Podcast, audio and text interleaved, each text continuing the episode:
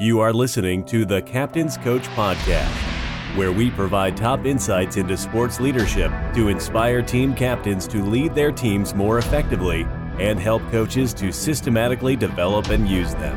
Now, here's your co host, Luke Poulos.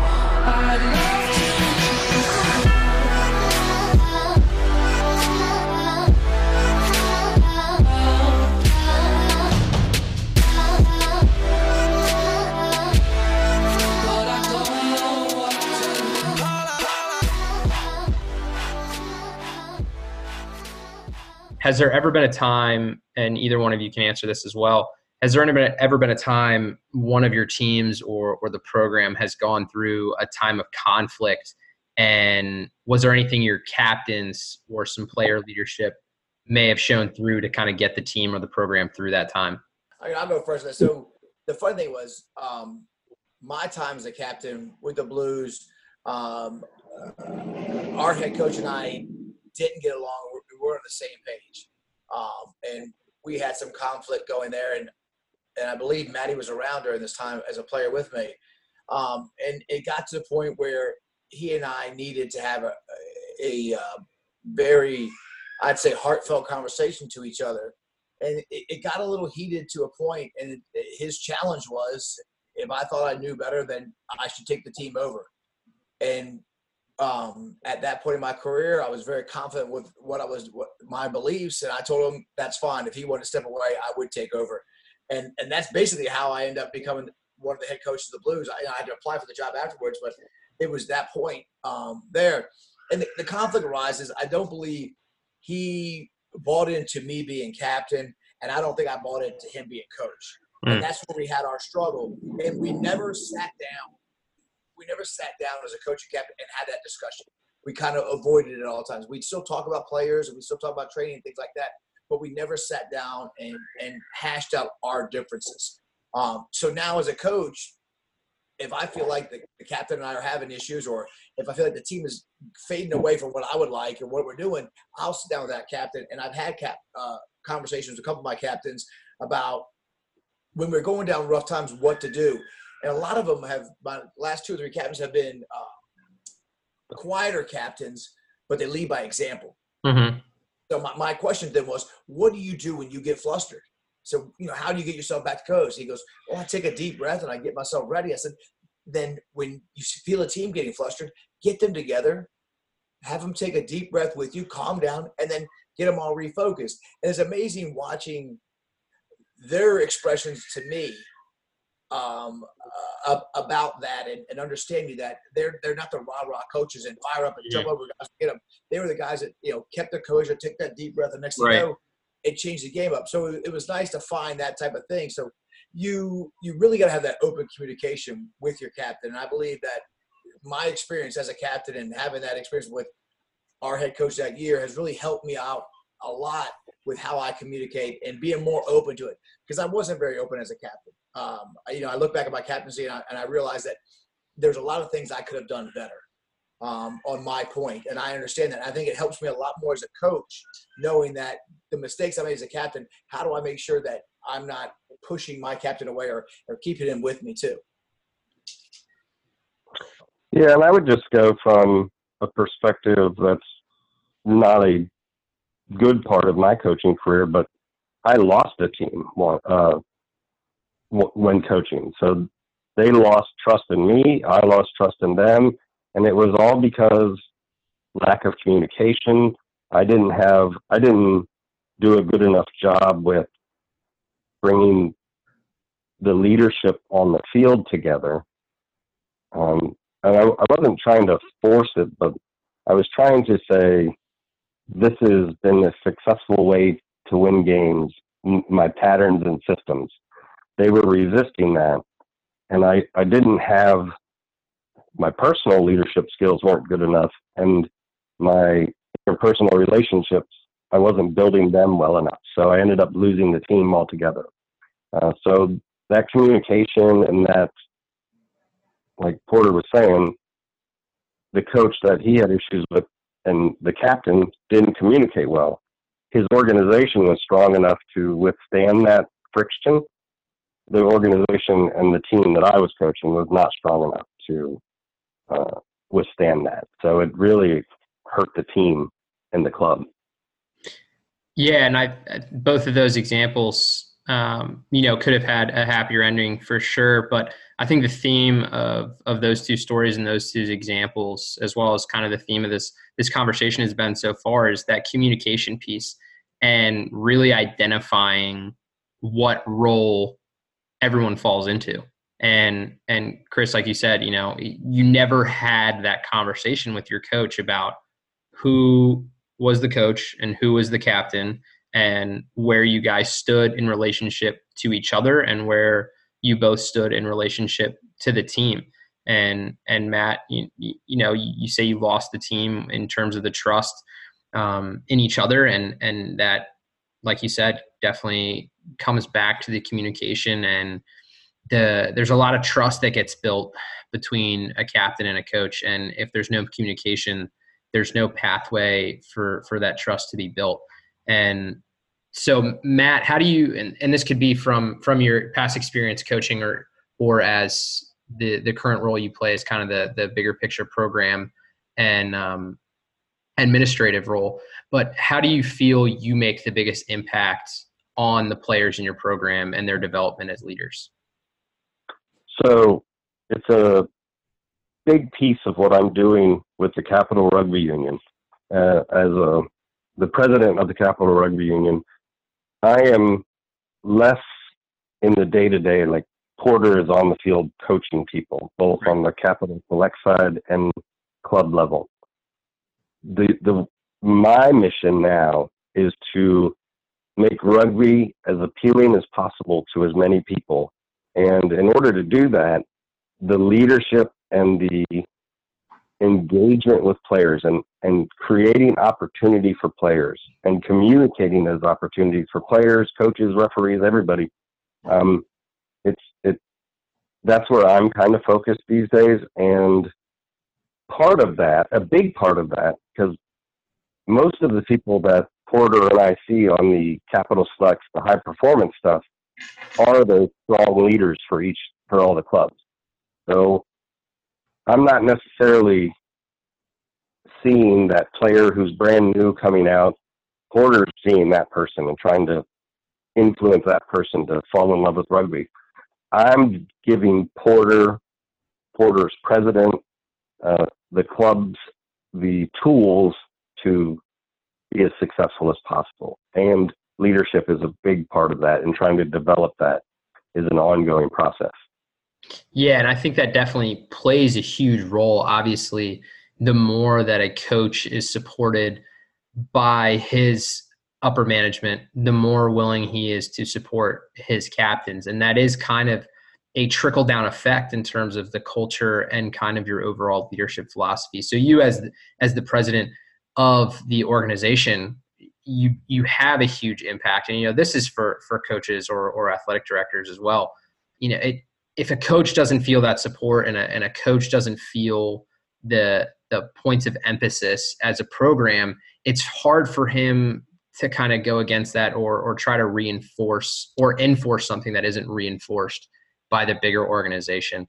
And it sounds like you're doing a great job with that. And, and it sounds like Chris feels supported in that role. And, and there's kind of a, a deep understanding inside of your culture of what leadership means and the importance of it. So, Chris, I'll ask you the same question as a coach that's kind of on the field day to day and is in more of the trenches with the players, how do you feel you make the biggest impact on your players and their and their leadership development? Um, I think for me the the biggest thing is is that I trust them once the game starts. Um, like Matty said, once the game starts, I'm not my coaching's done on Thursday night after Thursday's training. My coaching's done. So on Saturdays, my job is to get them warmed up and let them go. And I think the trust I have in them and just letting them do what they do really well, letting them do the the things that we worked on all week long, and letting them be in charge of the game. Um, yeah, and it's taken a while for me. You know, at first I wanted to yell at the coach team and things like that, and, and yell what I saw and what I wanted to do out there, and, and coach like I did in football and baseball. And I found that my players were always a half step slower or not recognizing the things they should have recognized, and it's because I believe that I was holding them back um, because I kept putting too much of myself out there. So I, I, I really had to be able to trust my captains and my other two, my two vice captains on running the game plan and doing that. So my trust in them is, is the big thing. And, and that goes with how we speak to each other. You know, we come up at halftime and, and my first thing is, you know, what's working well? What do you want to keep doing? And I, and I let them answer. I let them pull things out. Um, and if I say things, they are we're very comfortable enough that if I say something out and they don't agree with it, they're very comfortable with letting me know what they see, and then we work. If we can't agree on it, then we work to how to find that common ground and how to compromise with each other and find out what's going to work well for for us as a team and, and what we go to. But I think it's the the trust I have in them, and that, that starts at training.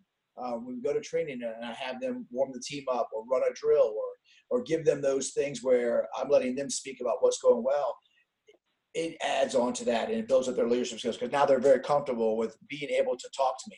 Because there's a lot of coaches that, you know, we grew up. I know for myself as a player, we grew up with coaches telling us, and that was it. It was coach talk, you listen, you do. And now it's more, you know, coach and player talk together and figure out a common ground. And I think uh, I've really bought into that, and, and they understand that, and I've, and I've built that trust with them. I'm going from there. Yeah, I know. B- before we started recording, you kind of pointed to that being the biggest change you've seen, not only in sports, but in yourself and your own coaching philosophy, going from kind of that coach dictator, um, my way or the highway, to now being more of that player centric. And as a coach, you're honestly doing just as much listening as you are, you know, giving out orders and direction. And it's so awesome to see that the two of you and, and, and the program and the teams that you guys are a part of really put this into practice. It's not something that you just preach and that you want to accomplish and, you know, is part of your quote culture, but it really is something that is practiced and lived out day to day on on your big picture as as an organization and on your day to day in the field at practice at games during halftime every part of your communication you can see this is this is built into your your culture and just how you do and how you operate in every piece of of the game. And eh, what are some you know if there's anything we haven't covered yet what advice would would you have and we'll start with you matt what advice do you have for for either team captains or coaches or program directors that are looking for for some kind of guidance in leadership development i would say the on the along the theme that we're talking here if i was a captain break down that wall there is not a separation between coach and captain they have to share essentially the same brain yeah they're to because having those conversations early on, and and if you're a coach, don't shy away from those conversations. Include your captains in that. You were hired or brought on because you know what you're doing. You know how to coach people. Um, you are no longer playing that game. the athlete is on the field playing the game. Let them play the game. You give them the tools and resources, whether that be in the weight room, uh, in your drills, in your decision making process, include them if you're a coach and if you're a captain. I'm I'm going to say demand to be included in those conversations, um, but I don't know everybody's culture, so um, that that's critical. And if you are a leader, your teammates will know it. Be that leader. Yeah, I love that that that piece of advice. You know, it, it is a constant theme throughout this conversation. Be included, demand to be included, and I think that's completely appropriate. You know, verbiage. If your coach is not as comfortable, keep pushing. Don't ask once if he says no. Don't ask twice if he says no. Keep asking. Keep forcing your way into those conversations. If you get turned away, eventually your coach will have to back down because it'll just be too annoying to keep fighting with you. And at a certain point, if you are the leader that you believe you are and, and you want to develop yourself and you you take yourself in the right roles during these meetings, your coach will realize, hey, you know, why did I wait so long to include you? And and um, that's a well, huge for coaches being comfortable with that as well. I would say too that it doesn't have to be adversarial, and I know it come up very much like demand it, but Porter does a great job with his coaching by asking questions. so why can't a player or a captain go to the coach and ask, "What what were you thinking here?" and and getting some understanding. Right. Exactly. And Chris, I know you got uh, an answer for this as well. Yeah, I mean, it, it, it's funny. It's like I said, uh, I started off as a coach that where I was I was coaching, you were listening, and you were playing.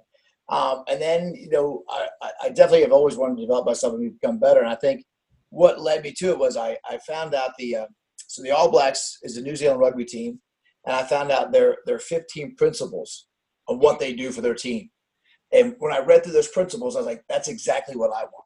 You know, I want that same thing. And I started reading more and more about, you know, Steve Hansen, their coach, about the things mm-hmm. he said. And I had the opportunity to go to New Zealand and work with one of their top uh, Super League club, um, the Canterbury Crusaders, and, mm-hmm. and listen to their coaches.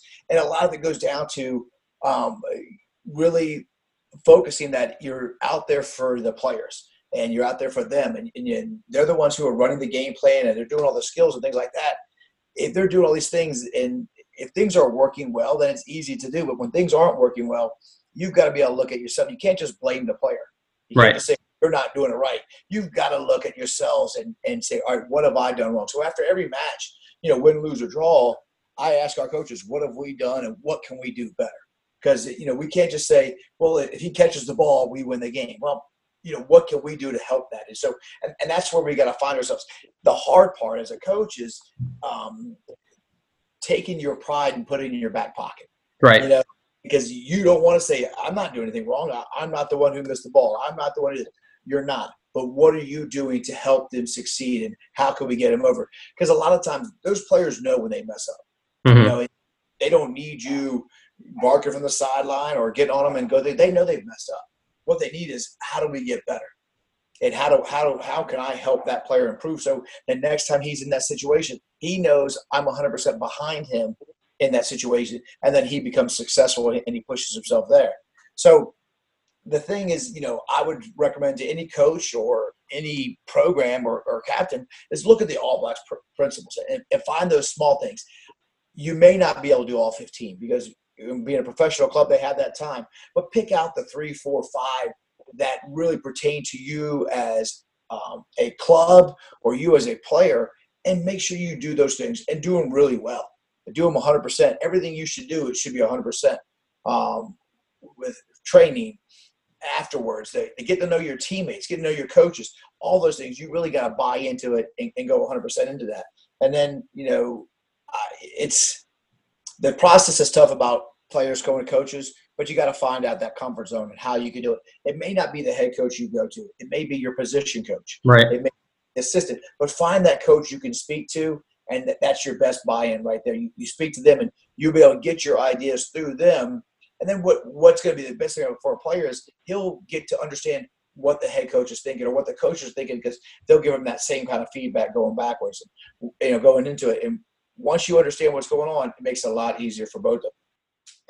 Yeah, and I think a, a, really good piece of advice for for coaches in there, Chris, was your your point about you know being able to step back and and realize that you're not perfect either. And yeah. self awareness is such a huge piece of leadership. And and you know one of the another tenet of leadership at the captain's coach is that leadership is self expression. And and part of that is being able to step back and see how you're expressing yourself to your team and and being able to reflect on on how you've done so and uh, i love how you, you, you use that. You know they know they messed up. So being a coach isn't isn't about being able to point out when a player messes up. You know that's easy. They can they can figure it out. It's being able to point out where you as a team have contributed to that mess up or contributed to the factors that led to that missed opportunity where you guys missed the missed the mark throughout the week throughout the season you know throughout the day at practice facilitating that conversation and letting them understand hey here's where we can improve.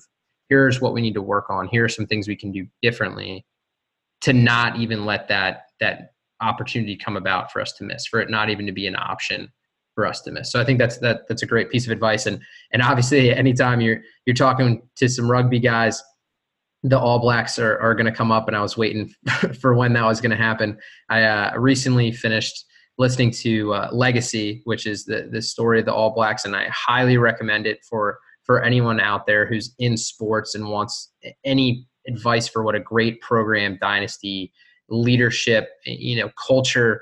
Uh, it, it, probably is the best book out there. There's uh, Richie McCaw is is the captain of of the All Blacks for an extended period of time, and he's one of the the 19, 18 or 19 captains of the greatest sports dynasties of all time, according to uh, an author that I've had on the show, Sam Sam Walker, who wrote the book The Captain Class.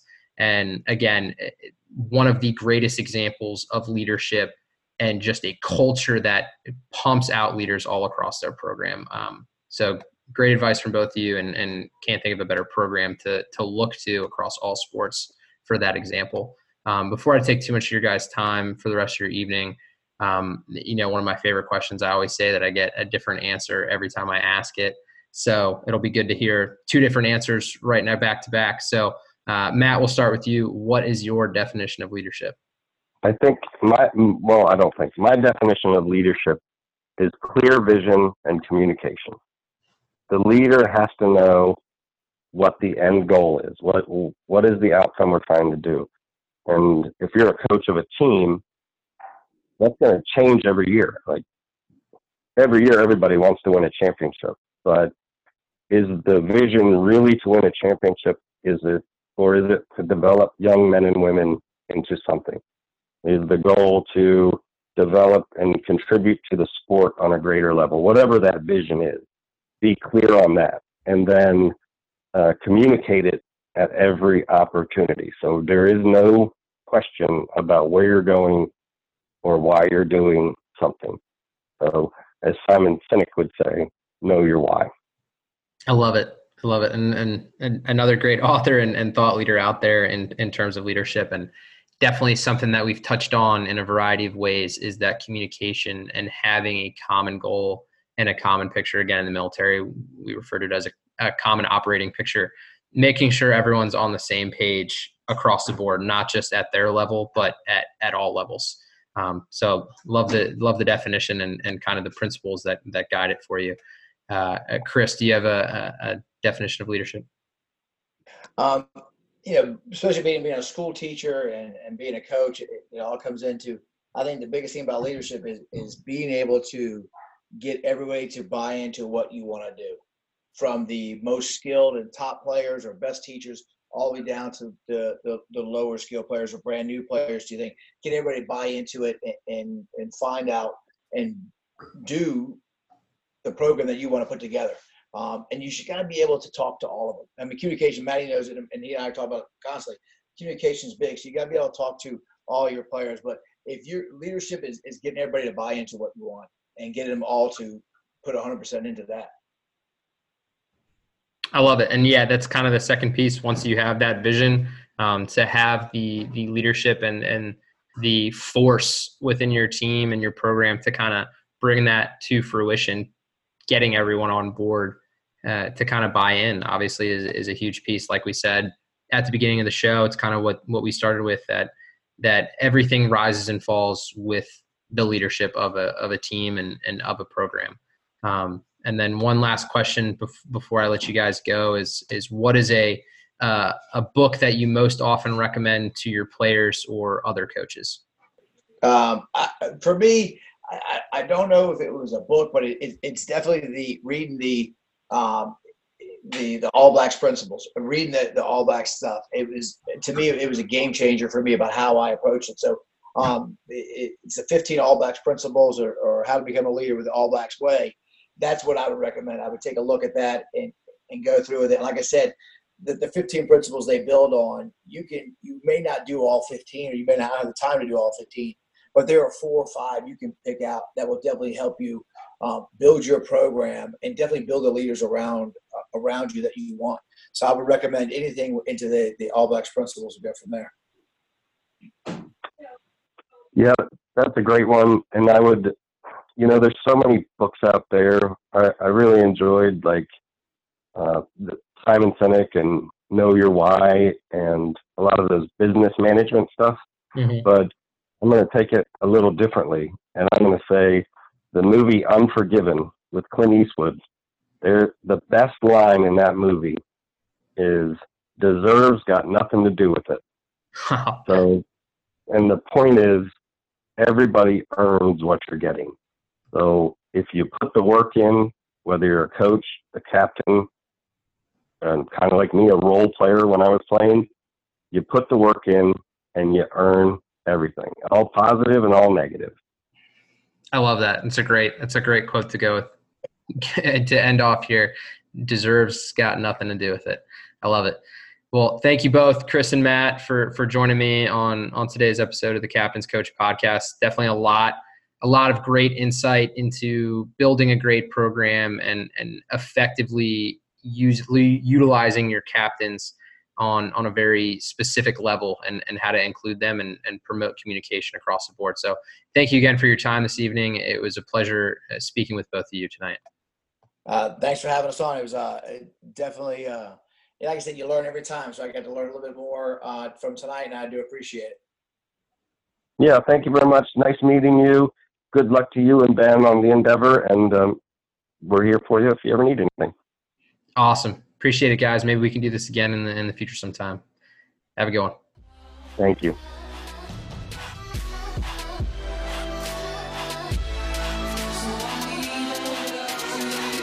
Thanks for listening to the Captain's Coach Podcast with Luke Poulos. If you liked what you just heard, please give us a five star review on iTunes and check out our website at captainscoach.com. Join us next time for another edition of the Captain's Coach Podcast.